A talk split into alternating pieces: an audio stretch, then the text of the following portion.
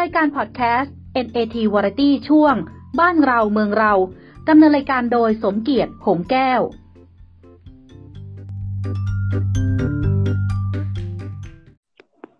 สวัสดีครับท่านผู้ฟังที่เคารพพบกับพอดแคสต์ NAT Variety ช่วงบ้านเราเมืองเราวันนี้ก็เสนอเป็นตอนที่7ก็คือเอพิโซดที่7แล้วนะครับก็จะคุยกันเรื่องของภาพยนตร์ไทยจะไปทางไหนในยุค 5G โดยวันนี้ก็มีผู้ร่วมดำเนินรายการก็คือคุณสเตฟาไนท์นะครับซึ่งอยู่ในวงการนิเทศศาสตร์ในแขนงของบันเทิงนะไม่ใช่แขนงของข่าวนะครับพวกบันเทิงต่างๆพวกดาราพวกภาพยนตร์ก็ติดตามเรื่องนี้มานานแล้วจะจัดว่าเป็นนักวิชาการด้านนี้ก็ไม่เชิงนะครับก็ลองไปพบกับท่านดูนะครับคุณสเตฟาไนท์ครับสวัสดีครับสวัสดีค่ะคุณสมเกียรติครับตอนนี้คุณสเตฟาไนท์ทำอะไรบ้างครับตอนนี้ค่ะตอนนี้ก็ดิฉันก็เป็นแอดมินเพจของคุณอานาถพัวไนนะคะโดยใช้ชื่อเพจว่านาถพัวไน Official นะคะสำหรับท่านที่เป็นแฟนคลับหนังยุค70เนาะหนังบู๊ยุคนั้นนะคะที่รักคุณอานาถพัวไนก็สามารถไปติดตามผลงานของท่านได้ที่นั่นนะคะก็สเตฟาไนก็เป็นแอดมินดูแลประจำอยู่แล้วก็ทำบทความออกอากาศทุกวันนะคะที่หน้าเพจค่ะอ๋อครับเอาอย่างนี้ก็รับบริหารเพจด้วยใช่ไหมครับใช่เป็นอาชีพหนึ่งของแอดมินเดี๋ยวนี้ก็มีอาชีพแอดมินเกิดขึ้นมามากมายนะคะก็เซฟานายก็เป็นคนที่รับดูแลเพจด้วยอะไรประมาณนั้นอ๋อครับแล้วถ้าสนใจจะให้ไปดูแลนี่สามารถติดต่อได้ทางไหนครับก็สามารถอินบ็อกซ์เข้ามาได้ที่เพจของนาถพัวไนเลยค่ะหรือว่าจะติดต่อทางคุณสมเกียรติก็ได้ค่ะอ๋อให้ติดต่อทางผมเนี่ยเนาะใช่ติดต่อทางผมเดี๋ยวมีบวกครับ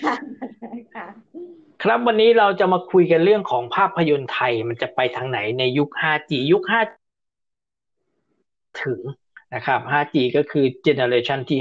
5นะยุคที่4ตอนนี้เรายังไม่เรียบร้อยเลยนะครับก็บอกไว้ก่อนว่าภาพยนตร์ไทยเนี่ยมันเคยอยู่ในยุคทองมากเลยในสมัยนู้นนะครับสมัยหนังฟิล์มนะครับมีหนามเตยด้วยบางคนอาจจะรู้จักว่าหนามเตยเนี่ยมันคืออะไรฮะก็เป็นร่องที่อยู่กับตรงฟิล์มนั่นแหละครับเขาเรียกว่าหนามเตยแล้วก็รุ่งเรืองมากนะครับในสมัยคุณมิตรชัยบัญชาแล้วก็ต่อมาก็คุณสมบัติเมธนีคุณกรุงศรีวิไลอรัญญานามวงนี่แหละครับรุ่นนี้นาถพัวไนไล่มาแล้วหลังจากนั้นมันก็สู่ความพลิกผันก็คือพูดง่ายๆว่ามันตายไปเสร็จแล้วก็มันก็จะพยายามจะพงกหัวเกิดขึ้นมาอีกครั้งหนึ่งและหลังจากนี้ตอนนี้มันก็ตายหรือเปล่ายังไม่รู้ก็ต้องมาคุยกับคุณสเตฟาไนท์ว่ามันเป็นอย่างไรครับตอนนี้ก็อย่างที่ทราบดีว่าตอนนี้เทคโนโลยีมันพัฒนากันเรียกว่าวันต่อวันเลยดีกว่านะคะนะก็ทำให้เราสามารถเสพสื่ออย่างหนังเนี่ยได้ง่ายขึ้นมากขึ้นใช่ไหมคะอย่างคนยุคเราอะนะคะคุณสมเกียรติเราก็เติบโตมาเนาะวัยรุ่นยุค90นะเนาะใช่ไหมกว่าเราจะได้ดูหนังที่เราชอบเนี่ยโอ้รอคอยกันเนาะรอคอยไปดูในโรงกันเนี้ยหรือว่าใช่หรือว่าถ้าย้อนไปอีกหน่อยนี่คือดูตามงานวัดกันเลยนะใช่ไหมคะอืมครับหนังรีรันก็ต้องไปดูตามงานวัดก็จำได้ว่าถ้าหนังเข้าเนี่ยหนังเข้าโรงเนี่ยพอออกจากโรงเสร็จปุ๊บเนี่ยอีกประมาณ2ปีมันจะเข้าช่อง7ก่อนใช่ใช่เข้าช่อง7อาจจะมีหนังไทยที่แบบว่าอัปเดตมาแล้วก็คือพอมันหลุดจากโรงเสร็จปุ๊บเนี่ย2ปีเนี่ยก็จะเข้าช่อง7แล้วหลังจากนั้นเข้าช่อง7เสร็จปุ๊บก็จะไปนู่นเลยก็จะไปดูตามงานวัดต่างๆซึ่งสมัยนั้นก็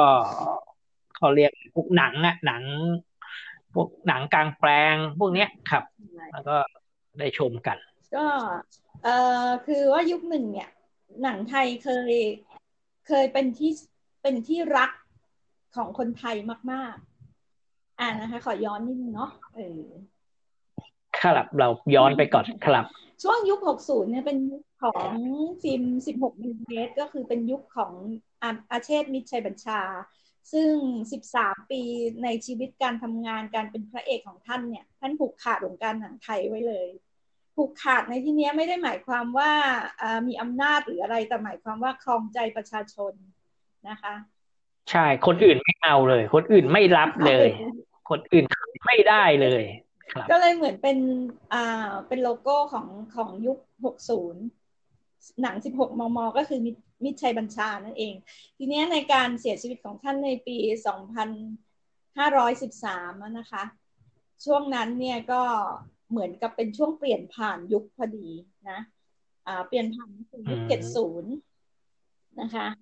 อ๋อครับเดี๋ยวผมขอเสริมตรงคุณมิตรชัยบัญชานิดนึงนะครับพอดีเกิดทันคือปรากฏการณ์ของคุณมิตรชัยบัญชาเนี่ยช่วงที่ท่านเสียชีวิตเนี่ยมันเป็นปรากฏการณ์เดียวกับการเติบโตของหนังสือพิมพ์แล้วมันเป็นปรากฏการณ์อันแรกของประเทศไทยในวงการข่าวที่ว่าเอาภาพศพลงหนังสือพิมพ์เพราะอะไรครับเพราะว่าคนไม่เชื่อว่ามิตรชัยบัญชาตายจริงๆนะเขาไม่เชื่อคือเขารักมากคนทั้งประเทศเนี่ยเขารักมากเขาคือเหมือน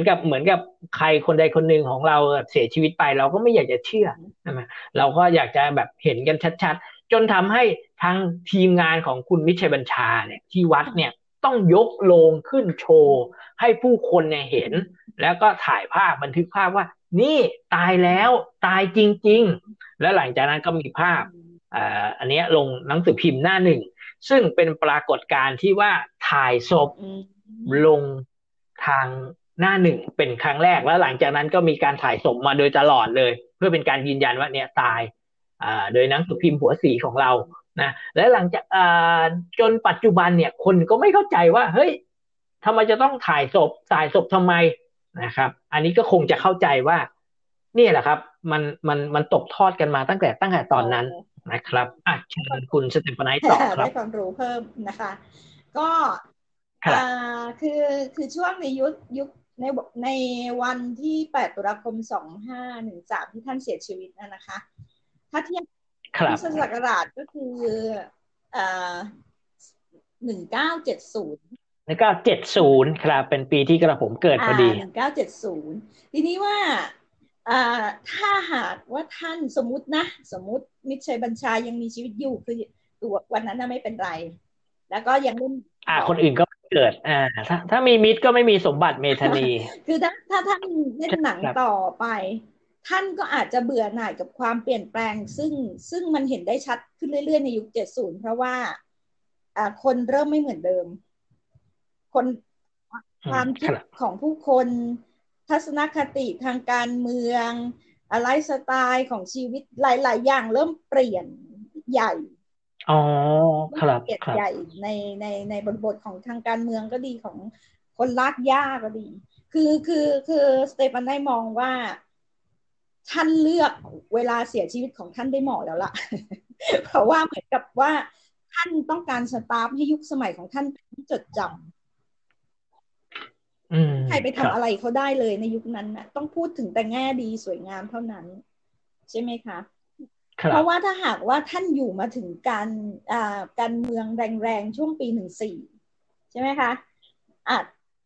ภาพพจน์ของมิตรชัยบัญชาในความรู้สึกผู้คนเราไม่รู้ว่าจะเปลี่ยนไปยังไงไงใช่ไหมนะมันก็จะเกิดการชุมนุมนักศึกษามีหลายอย่างหลายสิ่งตามมามากมายเลยในช่วงนั้นแล้วก็ภาพยนตร์วงการภาพยนตร์ไทยเลยกับการเมืองเนี่ยมันเกี่ยวข้องกันเลยครับมันล้อกันไปคือใช้คำว่าล้อกันมันล้อกันไปเรื่อยๆคืออย่างนี้ในยุค60ที่มิตรชัยบัญชาเนี่ยเป็นขวัญใจประชาชนเนี่ยประชาชนก็ยังเป็นคือจริงๆมันก็มีแรงกระเพื่อมทางการเมืองมาแล้วเกี่ยวกับเรื่องของพรรคคอมมิวนิสต์อะไรเนี่ยนะคะมาสักพักนึงแล้วนะแต่ว่าก็ไม่ได้มีความประทุรุนแรงอะไรมากเกินไปนะคะคือผู้คนในยุคนั้นยังเป็นยุคที่เนิบช้า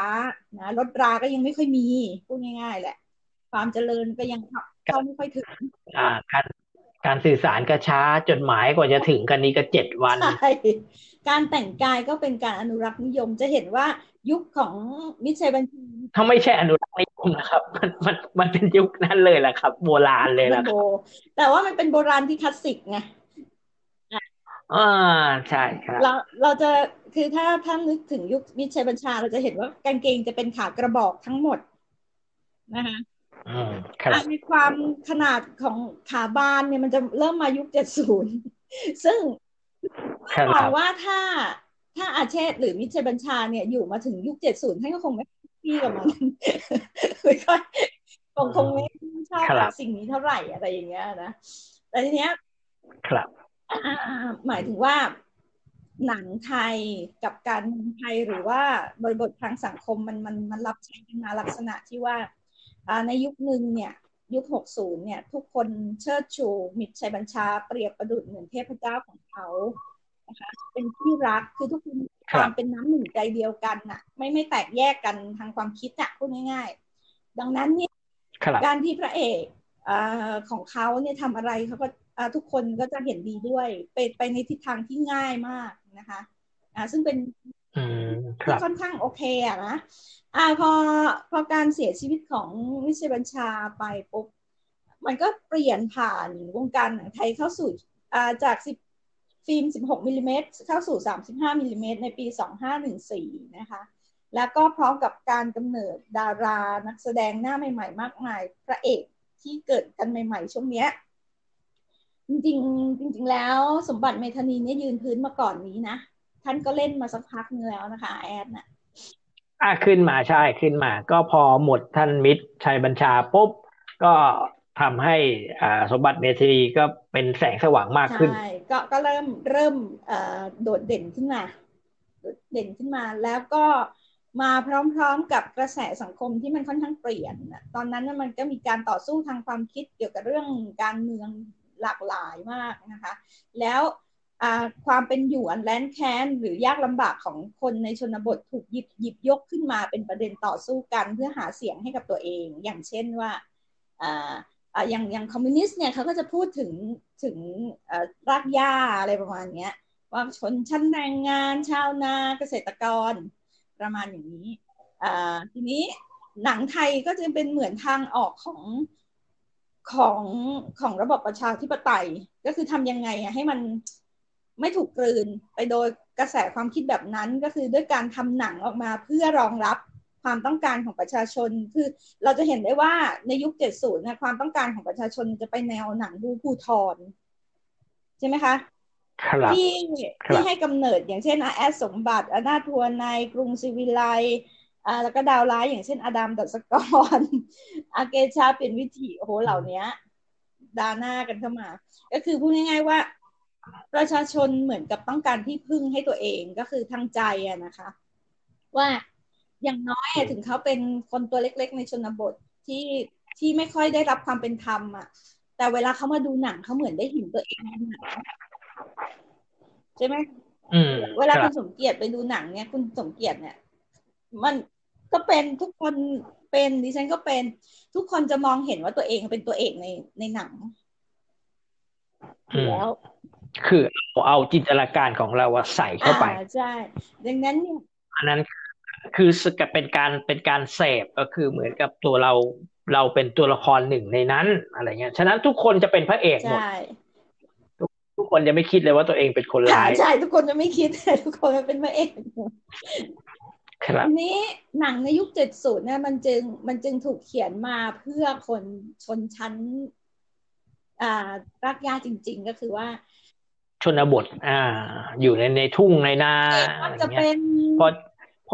พอจะยกตัวอย่างภาพยนตร์สักเรื่องสองเรื่องเลยแบบชุมแพก็ได้ชุมแพคลาสสิก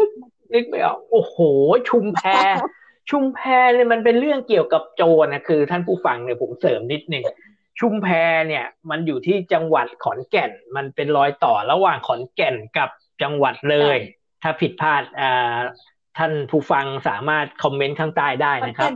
คือมันคล้ายๆกับทางภาคใต้ก็คืออะไรทุ่งสงคือมันเป็นชุมทาง มันเป็นชุมทางแล้วก็ทางอีสานแล้วจะไปเหนือเนี่ยจะต้องผ่านชุมแพ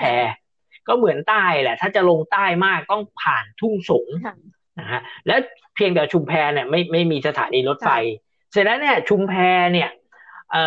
มันเป็นเหมือนฮับมันเป็นเหมือนที่ศูนย์รวมของผู้คนมากมายในสมัยก่อนที่จะเดินทางจากภาคหนึ่งไปยังอีกภาคหนึ่งจากเมืองทางด้านอีสานไปทางเมืองทางภาคเหนือดังนั้นคนมันจะเยอะมันจะชุมนุมกันตรงนั้นแล้วเวลาโจรเนี่ยเวลามันปล้นจากภาคอีสานแล้วมันจะหนีไปภาคเหนือเนี่ยมันก็ต้องไปต่อรถที่นั่นนะครับขณะเดียวกันตำรวจก็รู้แล้วจับจนรู้แล้วว่าไอ้ปล้นที่นี่เสร็จปุ๊บเนี่ยพวกเสือเนี่ยพอปล้นเสร็จปุ๊บเนี่ยมันจะต้องไปที่ชุมแพฉะนั้นตำรวจก็ไม่ต้องทำอะไรหรอกครับไปรอที่ชุมแพเลยไม่ว่าจะเป็นตำรวจนครสวรรค์ตำรวจโคราชตำรวจทางอีสานหรือตำรวจทางเหนือเนี่ยก็จะมารวมตรงนี้เพราะว่าถ้ามันปล้นทางเหนือมันหนีไปอีสานมันก็ต้องผ่านชุมแพอยู่ดีอันนี้เป็นที่มาของเมืองชุมแพที่ว่ามันดุมันโหดมันยิงกันตลอดเลยอะไรอย่างเงี้ยใช่ไหมครับคุณสเตฟานายก็เป็นส่วนหนึ่งนะเนาะก็เป็นเหมือนบันทึกประวัติศาสตร์ทีเนี้ยที่หยิบยกภาพยนตร์เรื่องชุมแพให้เห็นเพราะว่าจะได้เห็นภาพชัดนะคะเนื่องจากว่าเป็นหนังในตำนานนะประสบความสำเร็จสูงสุดทั้งคำวิจารณ์และรายได้นะคะเรื่องนี้สร้างมาจากบทประพันธ์ของคุณศักดิ์สุริยาซึ่งตีพิมพ์ลงในนิตยสารบางกอกเป็นตอนๆนะคะซึ่งศักดิ์สุริยาเนี่ยท่านเก่งมากเรื่องการนำเอาตัวละครคือเอาคนตัวเล็กๆอ่ะในสังคมชนบทขึ้นมาเป็นพระเอกมาเป็นฮีโร่ในเรื่องราวของเขาเพราะคือท่านเล่าเรื่องเก่งเนี่ยท่านเป็นคนที่ตัวละครของท่านไม่ใช่คุณชายไฮโซอย่างที่เราเคยเห็นในหนังหลายๆยุคหลังๆก็จะมีแบบคุณชายไฮโซเศรษฐีอะไรประมาณอย่างนี้แต่ว่าตัวละครของศักดิ์สุริยาจะเป็นเหมือนกับข้าราชการชั้นผู้น้อยที่อยู่ตามท้องถิ่นหรือว่านักเลงผู้มีใจเป็นคุณธรรมที่ถูกแกล้งอะไรลักษณะอย่างนี้ที่เราเหล่านั้นเหมือนเขาเอาคนที่มีตัวตนจริงๆอะแต่ว่ามาผูกเป็นชื่อเป็นอะไรอย่างเงี้ยลักษณะเนี้ยขึ้นมาแล้วก็ได้รับความนิยมมากในหมู่นักอ่านก่อนอันดับแรกครับคือหนังไทยในอดีตเนี่ยถ้ามีการแบบอ้างอิงอะไรสักอย่างหนึ่งเช่นอ้างอิงสถานที่เนี่ยมักจะประสบความสำเร็จอย่างเช่นเรื่องชุมแพแล้วก็คือสมัยก่อนเนี่ยหนังไทยฟอร์แมตก็จะเป็นประมาณนี้ยังสมัยนั้นยังไม่มีหนังตลกก็จะมีหนังบู๊นะครับแล้วก็หนังดราม่าก็คือหนังชีวิตหนังเศร้าอะไรพวกนี้หนังความรักเนี่ยนะครับก็จะมีแล้วก็หนังผีก็จะมีแค่3เรื่องนี้เองนะครับหนังก็จะใช้แนวไสยศาสตร์อะไรต่ออะไรเนี่ยพวกนี้เข้ามาใช่ไหมครับอันนี้เรายังอยู่ในยุคนั้นอยู่ใช่ไหมครับก็คือว่าที่บอกไงคะว่าทำไมคนถึงรักพระเอกอย่างสมบัตินะคะทำไมคนถึงรักนาฏทำไมคนถึงรักกรุงนิรุตแล้วก็ไพโรจน์ครับรุ่นต่อมาสรพงษ์ชาตรีนี่รุ่นต่อมาลืมอาเอกไปได้อย่างไรอาเอกสรพงษ์เนี่ยอาเอกสรพงษ์หลังๆก็กินรวบคือคุณสรพงษ์ชาตรีเนี่ยเขาไม่ใช่พระเอกนะครับท่านมุ้ยบอกว่าเขาไม่ใช่พระเอกเขาไม่ได้ปั้นให้เป็นพระเอกแต่เขาปั้นให้เป็นนักแสดงก็เลยฉะนั้นกลับไปดูนะครับน้อยมากที่สรพงษ์ชาตรีจะเป็นแบบว่าเป็นพระเอกตอนแรกผมก็สงสัยอยู่เหมือนกันทำไมท่านมุ้ยพูดแบบนี้ก็ย้อนกลับไปดูปุ๊บเฮ้ยไม่ใช่ว่าสรพงษ์ชาตรีเนี่ยเป็นนักแสดงจริงๆเรื่องแต่ละเรื่องเนี่ยมันโหดแต่เรื่องที่จะได้เป็นพระเอกก็ไม่ได้เป็นอย่างเช่นเรื่องเสาห้าอย่างเงี้ยเสาห้าเนี่ยนำแสดงโดยกรุงศรีวิไลนะแล้วก็ไพโรจน์ใจสิงห์แล้วก็ใครรู้จำไม่ได้แล้วก็มีสรพงษ์ชาตรีนะก็กลายเป็นพระเอกคู่ไปก็คือกรุงศรีวิไลกับสรพงษ์ชาตรีก็คือเล่นคู่กันก็เป็นดูโอนะสมัยนั้นเนี่ยก็แล้วหนังแต่ละหนังนี่ก็แบบโอ้โหแบบบีบ บีบชีวิตมากนะครับถ้าเป็นเปรียบเทียบกับหนังของคุณสมบัติเมธานีและคุณกรุงศรีวิไลที่แบบว่ามีฟอร์แมตชัดไม่ว่าจะเป็นไม่ว่าจะไปต่อสู้กันที่ไหนก็แล้วแต่มีฟอร์แมตเด่นชัดว่าโผล่มาปุ๊บเนี่ยจะต้องเป็นตำรวจปลอมตัวมาหรือเป็นข้าราชการปลอมตัวมาหรือไม่ก็เป็นนักเลงที่มีคุณธรรมจากที่อื่นเข้ามาในเมืองนี้เพื่อที่จะมาทำให้เมืองนี้มันดีขึ้นไล่พวกมีอิทธิพลอะไรออกไปในเรื่องก็อาจจะมีผู้หญิงเข้ามาให้เกิดความรักกันนิดหน่อยแล้วหลังจากนั้นก็30ไม่ถึง30นาที10นาทีหลังเนี่ยซึ่งถือว่ามากจริงๆเลยก็ยิงกันในท้องทุ่งนานู่นนี่นั่นแล้วตอนหลังก็มีผมสารวัตรปลอมตัวมาอะไรเงี้ยนะบ่อยมากก็หนังจะเป็นฟอร์แมตแบบนี้แต่คนก็ดู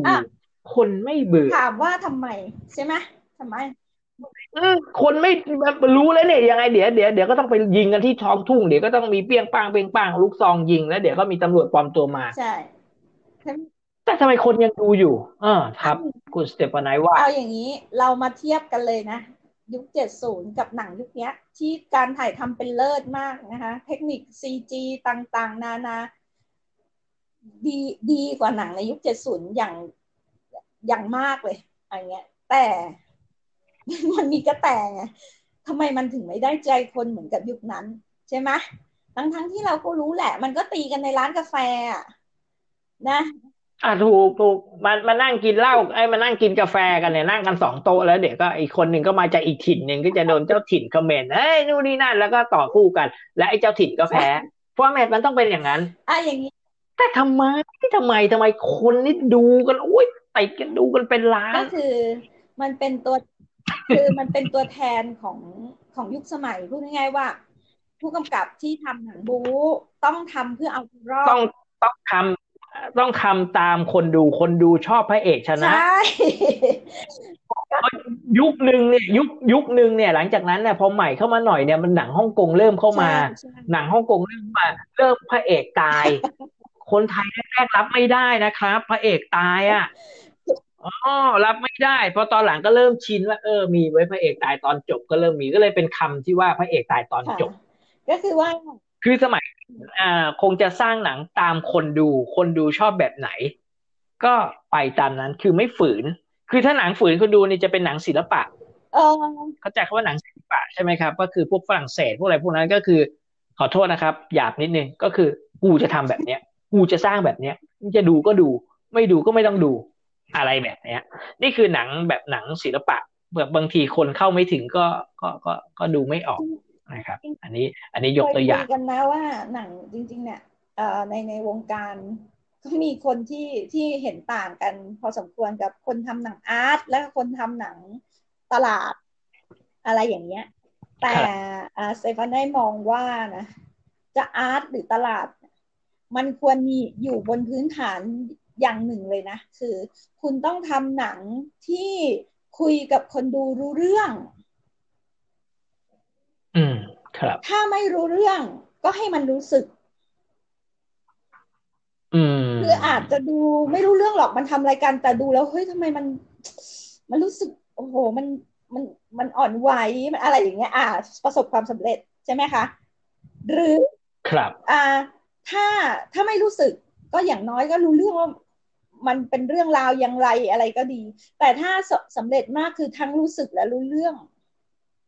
นะแต่ว่าพอคุณทำหนังอาร์ตปุ๊บไม่คือไม่สนใจคนดูเลยกูจะทำอย่างเงี้ยกูจะรู้สึกของกูอย่างเงี้ยมึงจะรู้สึกไหมก็แล้วแต่มึงแล้วกันนะใครที่มารู้สึกเหมือนกันก็จะมาดูนะครับอันนั้นก็คือแบบหนังออกแนวอาร์ตออกแนวศิลปะบางทีไม่มีอะไรเลยนะครับไม่มีอะไรเลยแต่ดูแล้วมันคือตอนแรกกระผมนี่ก็ไม่เข้าใจและก็ไม่ชอบแต่ด้วยความที่อยู่ในวงการนิเทศศาสตร์ต้องไปเข้าใจมันให้ได้ไม่ฉะนั้นเวลาไปสอนหนังสือเนี่ยเราจะอธิบายนักศึกษาไม่ได้ก็เลยรู้ว่าเฮ้ยจริงๆเนี่ยหนังอาร์ตเนี่ยมันคืออาร์ตจริงๆถ้าคนไม่รู้คนนอกวงการหรือคนแบบเกลียดมันเนี่ยลองทำใจแล้วไปนั่งดูมันบางทีหนังไม่มีอะไรเลย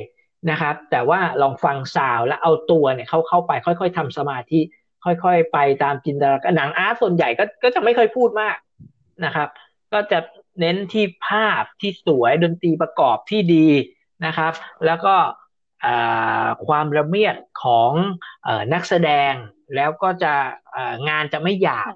นะครับถ้าเปิดใจแล้วค่อยๆดูยอมเสียเวลาผมใช้คำว่าเสียเวลาเพราะว่าไม่ชอบผมก็ไม่ชอบแต่ผมต้องดูต้องศึกษาไม่งั้นเอาไปสอนเด็กไม่ได้นะก็เลยดูก็เลยเข้าใจว่าอ๋อไอ้นี่แหละไอ้พวกหนังอาร์ตเนี่ยไอ้พวกฝรั่งเศสพวกอะไรเนี่ย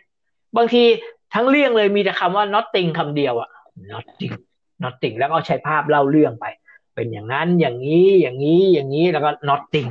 nothing แล้วก็ใช้ภาพเล่าไปแล้วก็เพลงใส่เข้าไปคนดูแรกๆผมก็ไม่รู้หรอกอะไรเนี่ยเพราะเราเสพหนังแบบอีกอย่างนึงไงพอเราไปเจออีกคนอีกกลุ่มนึงที่เขาเสพหนังแบบนั้นนะซึ่งมันก็มีเราก็เลยนั่นแหละก็เลยเข้าใจเขานะครับเดี๋ยวก่อนจะปิดเบรกแรกนะครับเราเท้าความมายาวเลยนี่จะถามทัศนะของคุณสเตฟานายว่าเนี่ยในอดีตเนี่ยมันรุ่งเรืองมาขนาดเนี้ยแล้วมันก็ตายไปช่วงหนึ่งนะในยุคที่คุณสมบัติแก่คุณสรพงษ์ชาตรีโรยกรุงศรีวิไลก็แย่นะตกกันหมดนะครับแล้วจะพังงะขึ้นมานิดนึง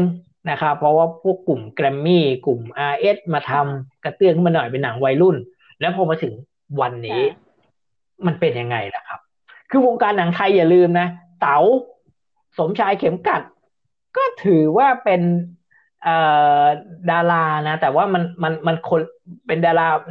ราฟิล์มเหมือนกันแต่ว่ามันคนละยุคกับสมบัติคือมันต่อกันนะครับแล้วว่าไม่ใช่ว่าเฮ้ยวงการหนังไทยมันจบแค่2คนนี้มันไม่ใช่ก็ยังมีเต๋าเพราะเต๋าก็เล่นหนังใช่ไหมครับแล้วก็ใครอ่ะก็ได้แหละครับในกลุ่มของแกรมมี่และ RS คราวนี้ผมจะถามคุณว่าแล้วอนาคตเนี่ยไอ้หนังไทยพวกเนี้ยมันพัฒนาการมาถึงตรงนี้แล้วเนี่ยมันจะไปไหนต่อหรือตายอีกรอบนึงช่วงปีประมาณคศ19เนี่ยนะประมาณยุค19เนี่ยก็ขอโทษค่ะยุค90ใช่มั้ยคะยุค90เป็นต้นมาก็เริ่มเป็นหนังฝรั่งแล้วเนาะหนังฝรั่งแล้วล่ะเริ่มมีหนังเกาหลีเข้ามาตีตลาดละนะตรงนี้แหละเดี๋ยวเรากันในเบรกต่อไปดีกว่าเพราะเดี๋ยวจะยาวเบรกต่อไปเราจะคุยเรื่องเกาหลีแต่ว่าเราจะมาดูว่ามันจะไปทางไหนใช่เพราะว่าเราว่าจะไปทางไหนเนี่ยมันจะไปทางไหนภาพยนตร์ไทยเนี่ยในยุค 5G เนี่ยคุณวันนี้คิดว่ามันจะยังคงอยู่ได้ไหมหรือว่ามันจะตายไปละคนไม่มีแล้วทำมาแล้วก็เจ๊งยังทำอะไรซ้ำๆเดิมเนาะเราจะถูกแซงไปเรื่อยๆนะคะตอนนี้เดี๋ยวเรามาคุยกันในเบรกหน้าดีกว่านะเกี่ยวกับนะคะภาพยนตร์ครับงั้นเดี๋ยวผมปิดเบรกนี้ด้วยที่ว่าภาพยนตร์ไทยเนี่ยนะฮะทุกวันนี้มันก็ถือว่ามันประสบอะไรที่สาหัสสากันมามากทำหนังออกมาก็ลงทุนสูงบางทีก็ฉายหนังไม่ได้เป้านะครับเพราะว่าลงทุนสูงฉะนั้นยุคหน้าถ้าวงการภาพยนตร์ไทยจะไปให้รอดถ้าที่ผมจะแนะนำก็คือไม่ได้แนะนำผมจะแชร์นะครับก็คือ1ก็คือคุณต้องลดต้นทุนการลดต้นทุนก็คือคุณต้องหานักแสดงหน้าใหม่ๆแล้วราคาถูกเอาเข้ามาในสังกัดนะครับแล้วก็เรื่องของบทคุณต้องเข้าใจเรื่องของบทให้มากขึ้นแล้วตอนนี้มันกำลังตันนะครับถ้าคุณคิดไม่ได้ให้ไปหยิบบทหนังภาพยนตร์เก่าๆเอามาทำใหม่เอามารีรันแล้วใส่ตุอันนี้เพื่อให้แก้ผ้าเอาหน้ารอดไปก่อนในยุคต้นๆของ 5G นะครับเอาใส่ตัวแสดงใหม่ๆเข้าไปปุ๊บเด็กรุ่นใหม่มันไม่รู้เฮ้ยชุมแพมันคืออะไรนะก็ใส่เข้าไปแล้วก็เปลี่ยนนักแสดงนะครับเปลี่ยนนักแสดงบทแบบเดิมปรับแต่งนิดหน่อยให้มันเข้ากับสถานการณ์ปัจจุบันนะครับแล้วก็ในเรื่องของการก๊อปปี้ขายนะครับไอ้นั่นน่ะคุณก็ต้องปรับโดยการเดี๋ยวนี้ไม่มีแล้วขายแผ่น เพราะว่าเขาขายเข้าค่ายกันพวกNetflix หรืออะไรก็แล้วแต่ฉะนั้นพยายามพอผลิตแล้วเนี่ยปุ๊บก็ต้องเอาไปเข้าตา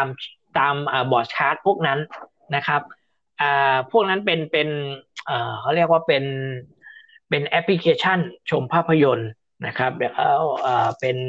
อะไรนะผมลืมศัพท์ไปซะนี่นะครับนั่นแหละครับทำแล้วต้องเอาไปเข้าในนั้นเพื่อที่จะเข้าถึงคนดูอีกช่องทางหนึ่งไม่ใช่ว่าคุณจะเข้าแต่โรงภาพยนตร์อย่างเดียวนะครับซึ่งตอนนี้ที่เห็นก็จะมี Netflix แล้วก็จะมีของเขาเรียกคอนเทนต์คอนเทนต์อย่างก็จะมีกลุ่มคอนเทนต์หนังก็ Netflix คอนเทนต์กีฬาก็จะเป็นของอเมริกาของอังกฤษนะครับเขาก็เริ่มขายอันนี้ก็เป็นส่วนหนึ่งที่จะทำให้เรารอดไปได้นะครับรอดไปได้แต่ว่ารอดอย่างมีคุณภาพหรือเปล่าอันนั้นก็อยู่ที่ผู้ทำหนังครับท่านผู้ฟังเดี๋ยวพักสักครู่และเดี๋ยวช่วงหน้าเราก็จะมาคุยกันถึงเรื่องภาพยนตร์เกาหลีนะครับกับคุณสเตฟานายต่อนะครับเดี๋ยวพักสักครู่ครับ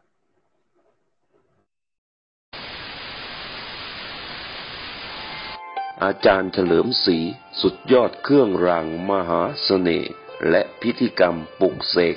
มหาเสน่ห์ให้คำปรึกษาเกี่ยวกับเมตตามหานิยมทุกชนิดโทร0617171584หรือ0617171585ครับ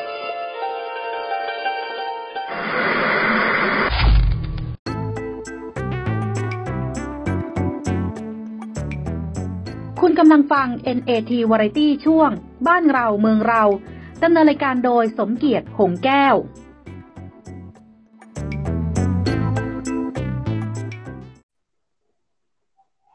กลับเข้าสู่พอดแคสต์ NAT Variety ช่วงบ้านเราเมืองเราครับวันนี้เราก็คุยกันเรื่องภาพยนตร์ไทยนะครับเก่าๆแล้วจะทำยังไงกันดีในยุค 5G นะครับซึ่งในตอนแรกเราก็คุยกันไปแล้วครับแต่ช่วงที่2นี้เราก็จะมาคุยกันเรื่องอิทธิพลหนังเกาหลีที่เข้ามาในเมืองไทยนะครับโดยคุณสเตฟานายครับคุณสเตฟานายเราพบกันอีกรอบหนึ่งครับค่ะสวัสดีค่ะคุณสมเกียรติค่ะรอบ2นะครับเป็นยังไงครับภาพยนตร์เกาหลีที่ว่าอยากจะพาย้อนอีกนิดนึงนะคะในช่วงปี2523นะคะช่วงนั้นเนี่ยก็มีภาพยนตร์ไทยที่ร่วมทุนกับเกาหลีเรื่องอารีดังนะคะนำแสดงโดยคุณอาตุจตุพลภูอภิรมย์นะคะแล้วก็นางเอกชาวเกาหลีนะซึ่งเป็นหนังเรื่องอารีดังแหละครับใช่เป็นงานเหมือนเป็นหนังเกี่ยวกับ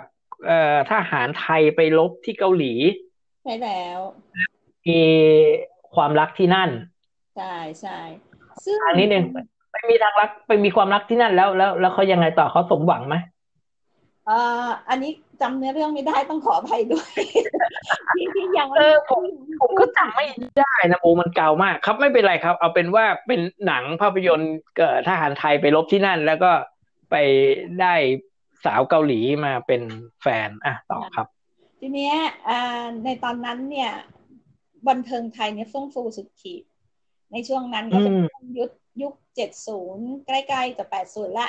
นะคะเราก็จะมีดาราอาแอดสมบัติอานาถอาจตุพลนี่ถ้าไม่เสียชีวิตก็คงจะเล่นอีกหลายเรื่องนะคะทีนี้ในตอนนั้นเนี่ยเกาหลียังต้องมาดูงานไทยอยู่นะประเทศครับในเรื่องภาพยนตร์ครับทั้งทุกอย่างค่ะทั้งภาพยนตร์แล้วก็โรงงานไปเครื่องใช้ไฟฟ้าต่างๆที่เราค่อนข้างนำสมัยแล้วนะในตอนนั้นใช่ครับใช่ครับประเทศเกาหลียังตามเราอยู่ต้อยๆเหมือนกับต้องขออภัยนะเหมือนกับเพื่อนบ้านเราอ่ะนะที่อยู่รอบๆคล้ายๆอย่างนั้นเรามีความรู้สึกว่าเขาตามเราใช่ครับแล้วก็การที่อาตู้จตุพลโกอินเตอร์ก็เล่นประกบนางเอกเกาหลีก็เหมือนกับแบบว่าเหมือนเราก็ไปสอนงานเขาด้วยเรื่องภาพยนตร์นะคะตอนนั้นในยุคนั้นในปี2523 แล้วไม่นานอาตุเจตุพลก็เสียชีวิตลงนะคะแล้วก็ตัดภาพมาอย่างรวดเร็วมาที่ปัจจุบันนะเวลาผ่านไปประมาณ40กว่าปีเกือบ50ครับเราไม่พัฒนาอะไรเลยอย่าพูดอย่างนั้นเลยนะจริงๆแล้วเนี่ยก็คือจะอยากจะให้เห็นภาพว่าตั้งแต่ตอนที่เกาหลียังตามเรามาจนถึงตอนนี้ที่เกาหลีไปถึงเมืองคานส์ไปถึงรางวัลลูกทำไปถึงการอยู่แล้วเนี่ยนะคะถ้าย้อนเวลาไปตอนนั้นนะที่อาตุดังมากๆแล้วก็ไปเล่นเรื่องอาริดังเนี่ยแล้วมีใครไปพยากรณ์ว่าต่อไปบันเทิงเกาหลีจะเป็นอันดับ1ของโลกแล้วก็จะไปบุกเมืองคานบุกฮอลลีวูดบุกทุกสิ่งทุกอย่างกว่าทุกรางวัลในอีก40ปีข้างหน้าจะมีแต่คนหัวเราะกากแล้วบอกว่ามึงบ้าครับใช่ใช่เพราะว่าสมัยนั้นเป็นอย่างนั้นจริงๆเพราะว่าเขาตามเราทุกอย่างไม่มีอะไรที่จะบ่งบอกเลยว่าจะมีวันนี้ไม่มีเลยแต่ว่าคนเกาหลีเป็นคนที่กล้าฝันใหญ่นะกล้าฝันใหญ่และกล้าเล่นใหญ่ด้วยดังนั้นเวลาฝันใหญ่เขาไปคนเดียวไม่ได้เขาจึงทำมันเป็นวาระแห่งชาติมีการร่วมอย่างแน่นเหนียวภาครัฐและเอกชนครับ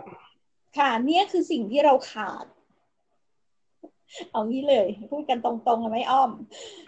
เราต้องพูดตรงครับเพราะเราอ้อมไม่ได้ถ้าจะพูดอ้อมก็ไปพูดช่องอื่นครับเพราะว่าอันนี้เป็นพอดคาสต์ก็คือถ้าพูดอ้อมๆเนี่ยพูดอ้อมๆพูดแบบ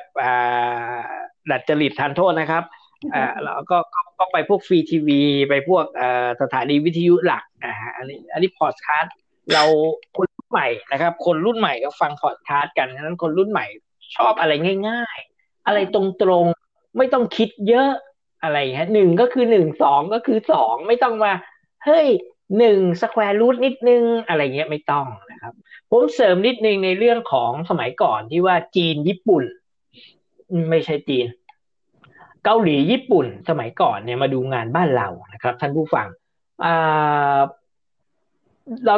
คนสมัยนี้อาจจะไม่รู้แต่ถ้าไปค้นประวัติดูเนี่ยหลายสิ่งหลายอย่างประเทศเราประเทศไทยตรงเนี้ย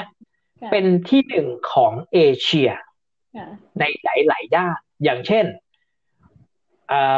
การกระจายคลื่นโทรทัศน์เนี่ยการรับชมโทรทัศน์เนี่ย okay. การมีโทรทัศน์ดีกว่าการมีโทรทัศน์เนี่ยหรือทีวีเนี่ยตามบ้านประเทศไทยเนี่ย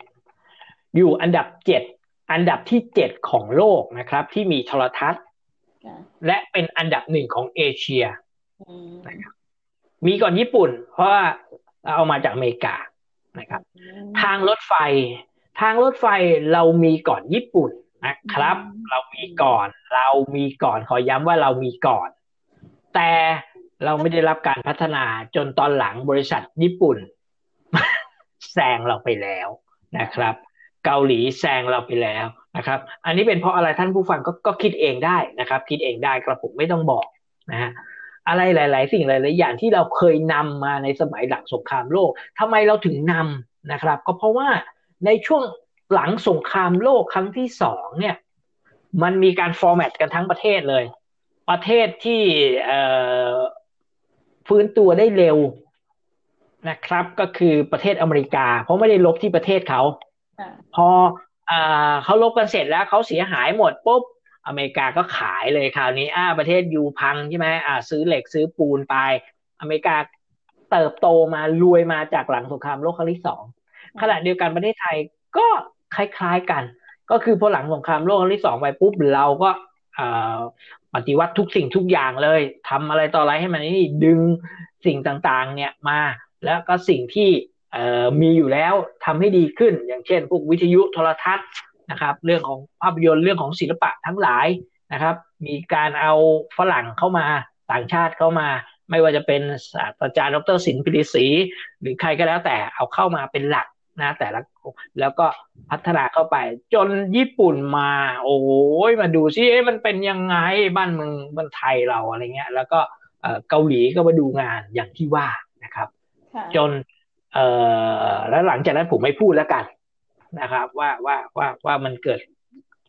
กิดอะไรขึ้นนะครับในประเทศไทยว่ามันไม่พัฒนามันไม่ไปหรือมันอยู่แค่นั้นมันเป็นเพราะอะไรมันมีหลายสาเหตุผมฟันธงไม่ได้ท่านผู้ฟังต้องคิดเอาเองคราวนี้เราก็กลับมาถึงเรื่องพัฒนาการของภาพยนตร์นะครับคุณสเตฟานายต่อครับ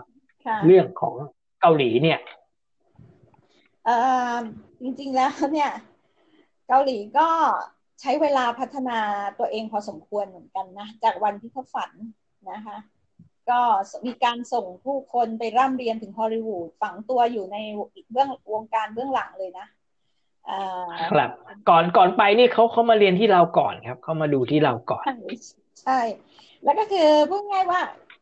ฝันใหญ่อย่างนี้ทำคนเดียวไม่ได้มันจะต้องฝันร่วมกันโดยรัฐและเอกชนจะต้องร่วมมือกันนะคะร่วมมือกันเพื่อผลักดันให้มันเกิดขึ้นทีนี้พอเขาผลักดันแล้วมันก็เกิดผลค่อยๆเกิดผลขึ้นมาจนกระทั่งทุกวันนี้เราเห็นดอกผลบานสะพรั่งเป็นเต็มไปหมดก็คือเกาหลีครองบันเทิงทั้งโลกไปแล้ว ขออภัยนะคะครับมันยังไงต้องมานั่งพิจารณาว่าจริงๆเราเก่งนะเราต้องกลับไปตามเกาหลีเหรอจริงๆมีไอเดียที่เก่งมีการนำเสนอที่เก่งมีผู้กำกับที่เก่งผู้เขียนบทที่ไม่น้อยหน้าใครเยอะมากอยู่ในประเทศอันนี้ต้องขอยกมือไหว้เลยนะคะพี่ๆผู้กำกับแล้วก็พี่ๆผู้คือเรามีคนทำงานเนี่ยครับแต่คนบริหารเนี่ยคือสมัยก่อนประเทศไทยสอนให้คนทำงานนะไม่ได้สอนให้คนบริหารนะไอ้เรื่องสอนให้คนบริหารเนี่ยมันเน้นหนักไม่กี่ปีมานี้เองไม่กี่สิบปีมานี้เองมันถึงได้เป็นแบบนี้หรือเปล่าอันนั้นเป็นคำถามลอยๆจริงๆจริงๆมันอย่างนี้อาจจะเป็นวัฒนธรรมโดยรวมของชาติเราด้วยก็ได้ที่ว่าวัฒนธรรมที่เราจะต้องไม่เจริญเหรอครับวัฒนธรรมที่เราจะต้องหยุดอยู่กับที่หรือเดินถอยหลังให้ประเทศอื่นแซงเหรอครับเป็นขอชัดๆเสียง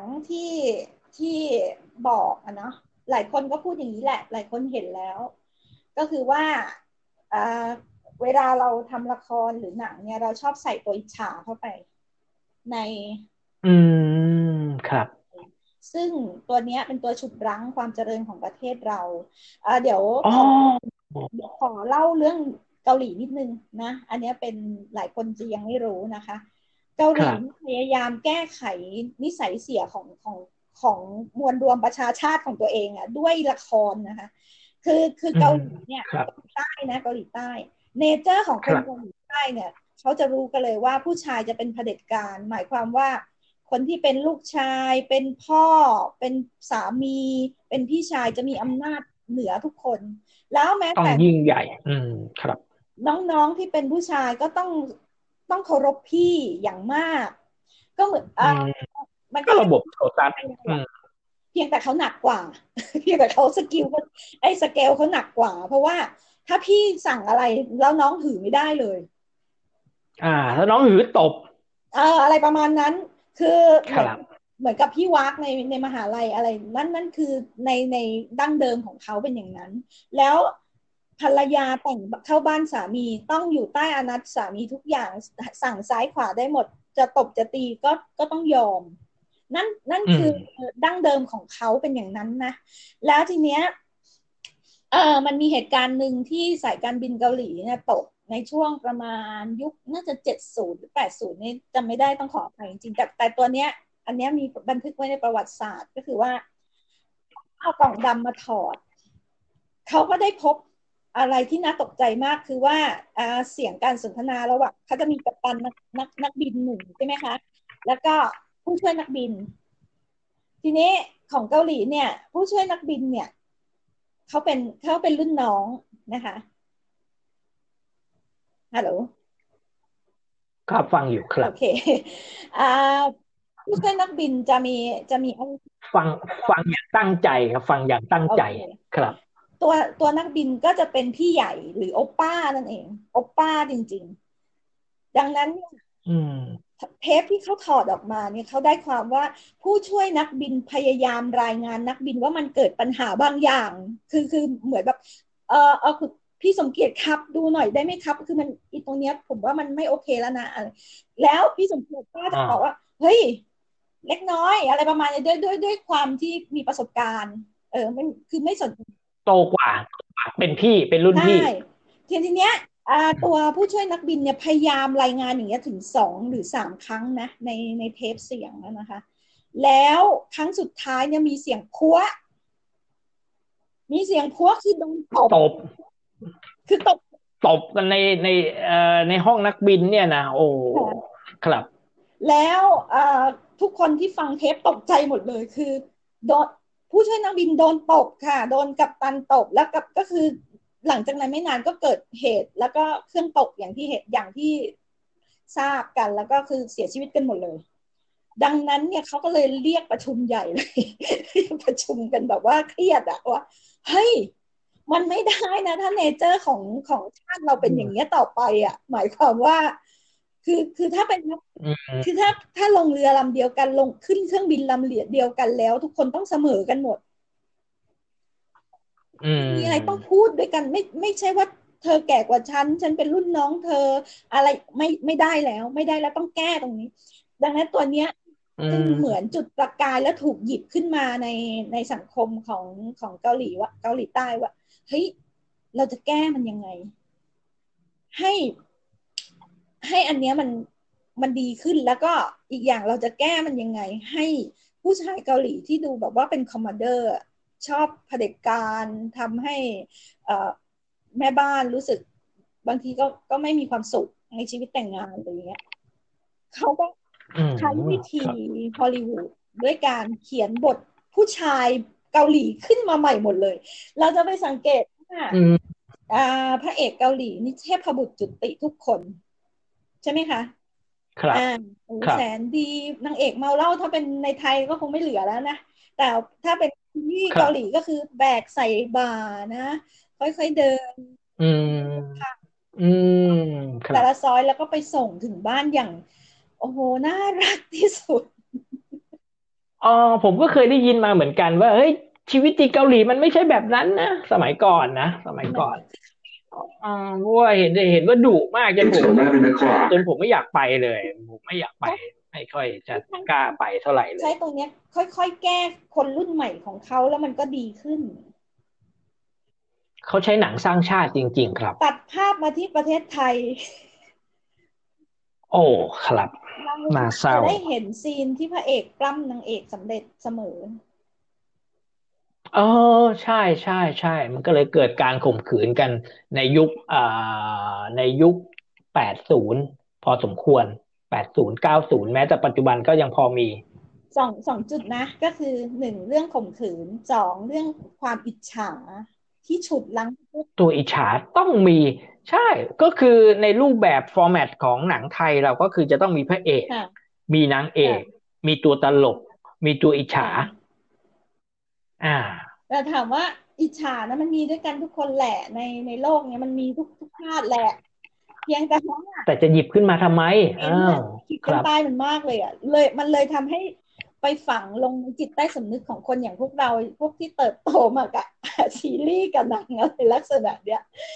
เวลาบางคนทำอะไรที่แปลกหรือดีๆก็จะมีบางคนหลายๆคนไม่พอใจเสมอใช่ไหมเพราะมันถูกเลี้ยงมาตั้งแต่เด็กไงถูกเลี้ยงมาโดยซีรีส์ละครหลังข่าวใช่นั่นคือสมัยนั้นมันสื่อมันไม่ค่อยมีฉะนั้นจะถูกเลี้ยงด้วยแบบนี้ด้วยหนังอย่างในยุคของคนที่เกิดปี70เนี่ยก็จะถูกเลี้ยงด้วยหนังกลางแปลงอย่างทันยังถูกเลี้ยงด้วยหนังฮ่องกงนะหนังจีนเนี่ยก็คือฮ่องกงแหละเพราะประเทศจีนตอนนั้นไม่ได้ผลิตหนังแล้วก็เป็นคอมมิวนิสต์ยังประเทศยังก่อตั้งยังไม่ยิ่งใหญ่เหมือนทุกวันนี้ประเทศจีนแต่ก่อนยังธรรมดามากก็เป็นหนังฮ่องกงแล้วก็เป็นหนังฝรั่ง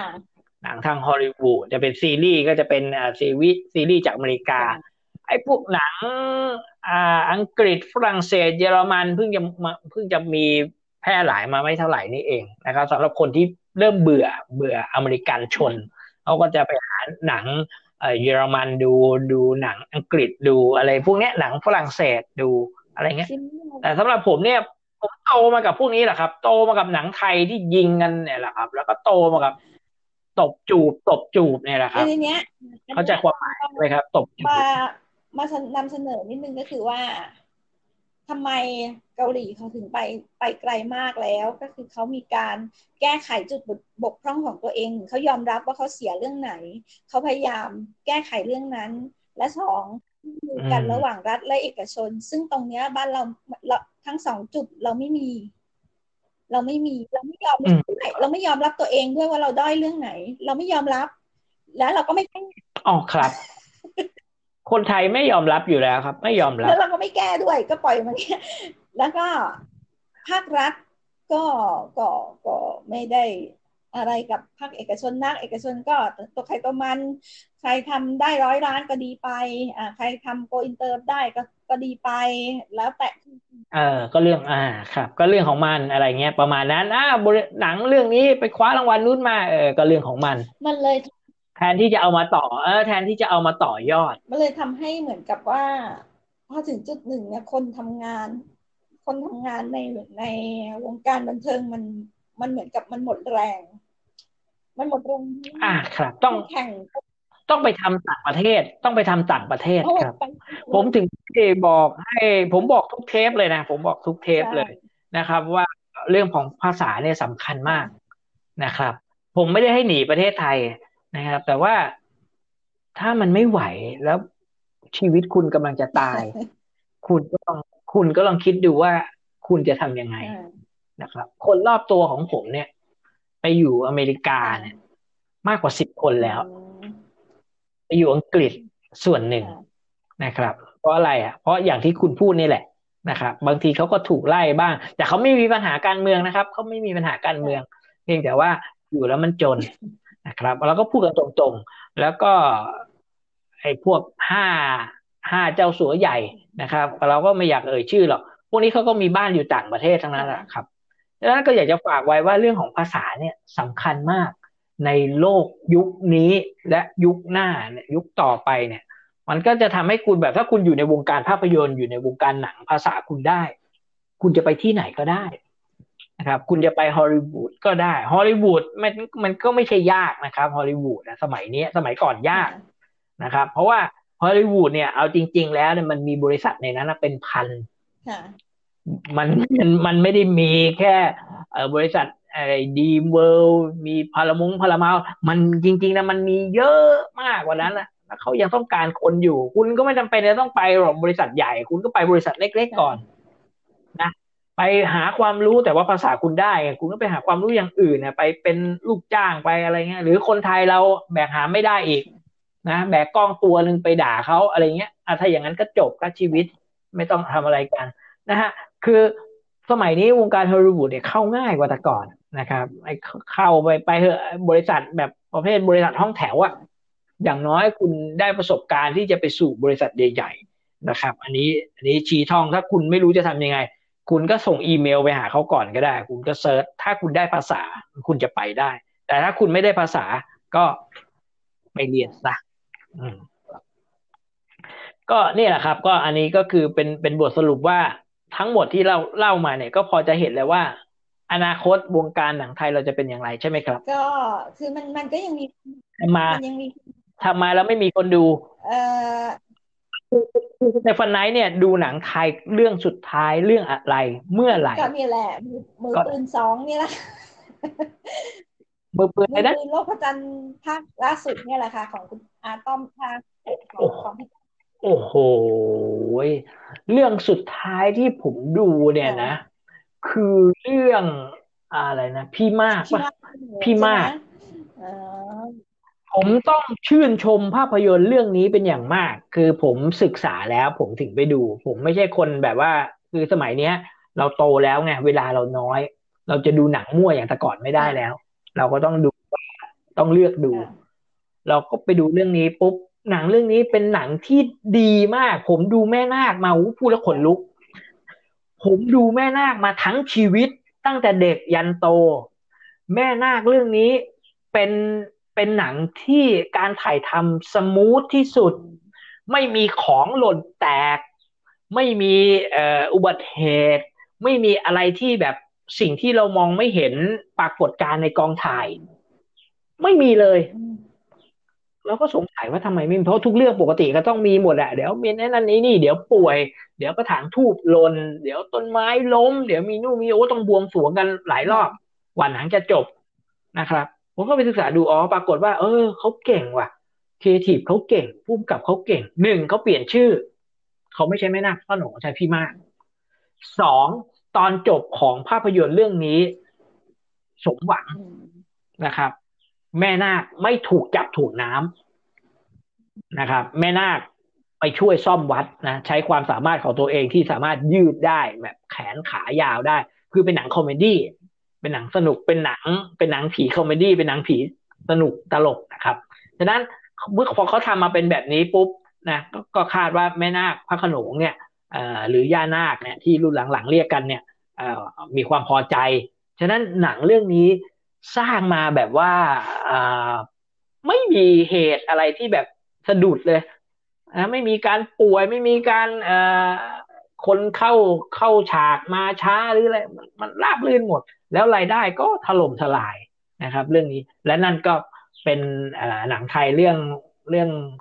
ท้ายสุดที่กับผมได้ดูหลังจากนั้นก็มักจะไปดูภาพยนตร์อื่นนะครับภาพยนตร์อังกฤษนะครับอเมริกันบ้างนิดหน่อยแล้วก็ญี่ปุ่นนะฮะแล้วก็เกาหลีบ้างเกาหลีดูเรื่องสุดท้ายเนี่ยเป็นดูจาก Netflix นะผมไม่ได้ดูโรงภาพยนตร์แล้วฮะตอนนี้ก็ทำบ้านเป็นโรงภาพยนตร์นะเพราะว่ามันเชื้อโรคมันเยอะหรือเปล่าอะไรประมาณนั้นนะเป็นความเป็นทัศนะส่วนตัวนะครับท่านผู้ฟังไม่จำเป็นจะต้องมาเรียนแบบของกับผมก็ได้นะครับแล้วคุณสเตฟานายนี่เรื่องคิดว่าหนังไทยเนี่ยมันจะมีให้เราดูอีกไหมอ๋อจริงๆมันก็ต้องมีเรื่อยๆแหละเนาะเพราะว่าคนทำหนังเก่งๆบ้านเราเยอะจริงๆนะแต่ว่านั่นแหละค่ะอาทิเช่นที่ไปทำอะไรนะเดี๋ยวนะลืมชื่อหนังที่สร้างประเภทหนังที่ว่าสร้างมาสนองตัวเองก็นะคือในยุคปัจจุบันเนี่ยก็ต้องยอมรับว่าในยุคปัจจุบันเนี่ยมันก็มีเพศที่3เกิดขึ้นมานะครับพวกทอมพวกอะไรพวกนั้นนะครับเราไม่ได้เหยียดนะฮะด้วยความเคารพท่านก็เป็นคนมีชีวิตคนนึงแล้วก็เนี่ยหนังพวกเนี้ยก็เข้าก็เสิร์ฟเข้ามาซึ่งก็ทำรายได้นะครับแต่ทำไมจะต้องแบบว่าอัดภาพบุคคลประเภทที่3เนี่ยให้มันเวอร์เกินนะครับให้มันแบบให้มันจี๊ดจ๊าดเกินนะครับจี๊ดจ๊าดเกินคือถ้าเป็นภาษาไทยโบราณที่ผมไม่อยากจะพูดตอนนี้ก็คือเป็นสัตว์ชนิดนึงที่มีหนออยู่ตรงกลางอ่ะก็คือจริงๆแล้วคุณไม่ต้องปูภาพแบบนั้นก็ได้ใช่ไหมครับว่าถึงแม้ว่าเฮ้ยเขาเป็นเพศที่3แต่เขาไม่ได้เป็นแบบนั้นก็ได้ใช่ไหมทำไมไม่ทำหนังแบบนั้นมั่งอ่ะห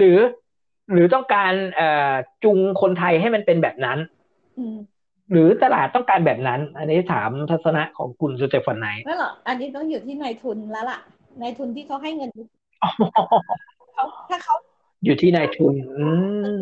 ครับคนทำหนังก็มีตังค์ไปทำไงแค่นั้นแหละง่ายๆไม่ยากเลยอ๋อเหรอครับก็แล้วถ้าเกิดทำแบบนี้แล้วถ้านายทุนไม่มีวิสัยทัศน์แบบเกาหลี มันแล้วก็คงจะบอกได้มั้งว่าวงการหนังไทยเราจะเป็นยังไงก็คือเราก็พูดยากอ่ะเนาะพูดยากเพราะว่า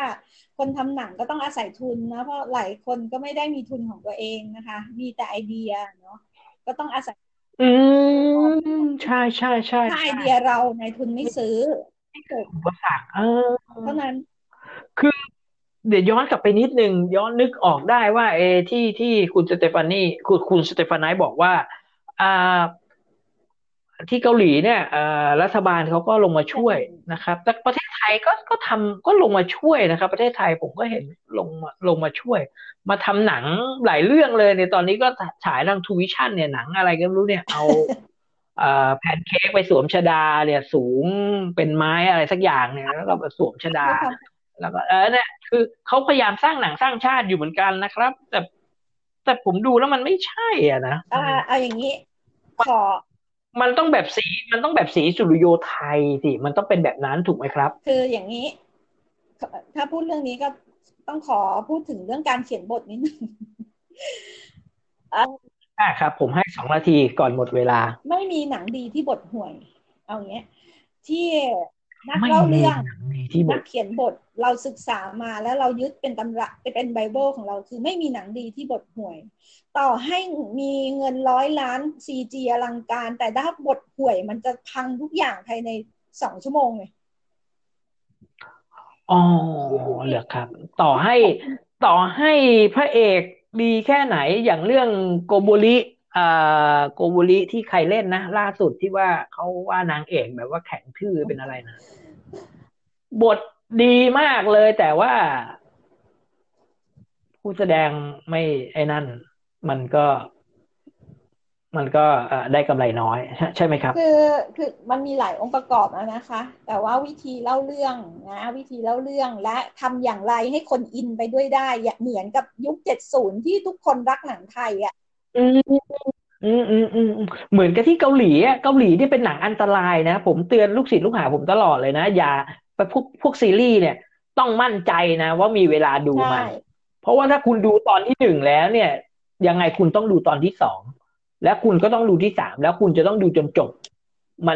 นจะมีอะไรที่ดึงนั่นนะฮะเราต้องทำหนังทำซีรีส์ทำภาพยนตร์หรือทำละครให้มันเป็นแบบนี้มันให้มันมีการมันเหมือนกับว่าต่อเราทำอาหารขายอ่ะแต่เราไม่เคยถามคนกินเลย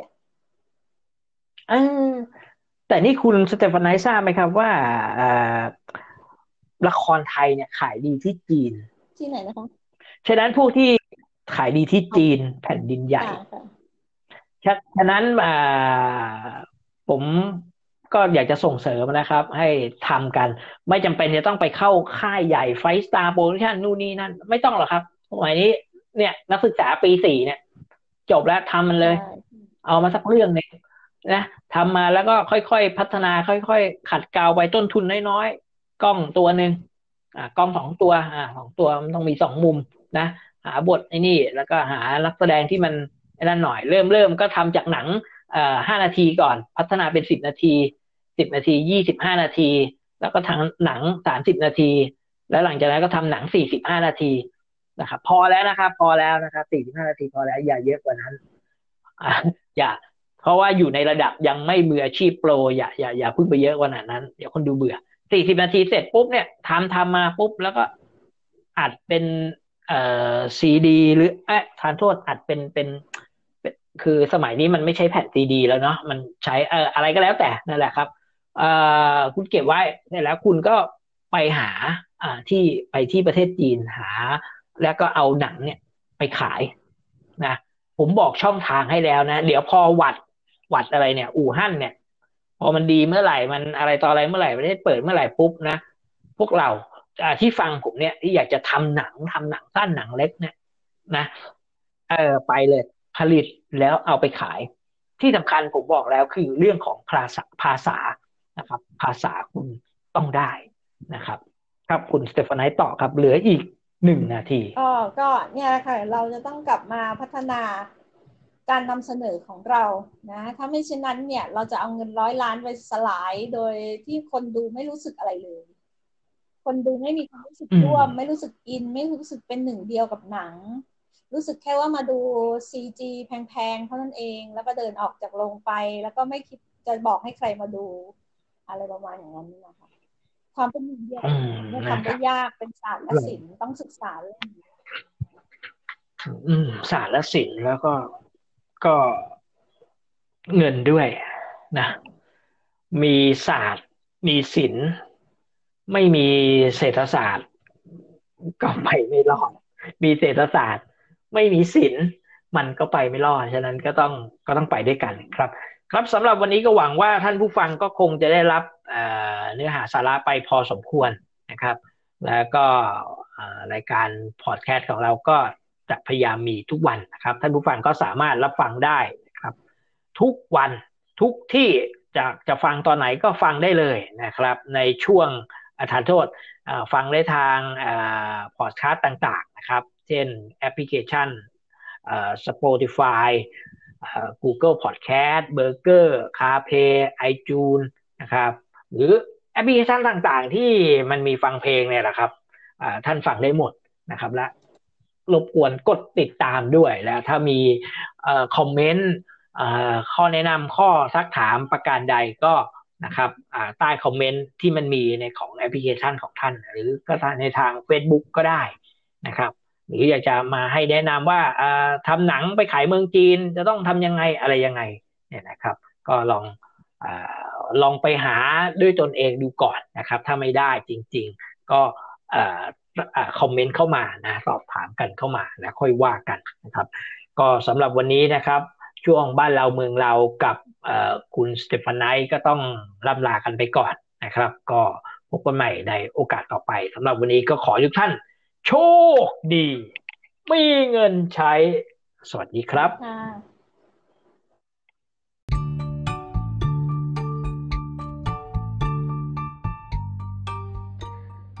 ิดตามรับฟังรายการ NAT Variety ช่วงบ้านเราเมืองเราได้ทุกวันจันทร์ถึงวันศุกร์หรือช่วงวันสำคัญทางพอดแคสต์ Spotify Google Podcast Burger CarPlay iTunes และแอปพลิเคชันฟังเพลงต่างๆฟังแล้วหากมีประโยชน์กรุณากดติดตามขอบคุณค่ะ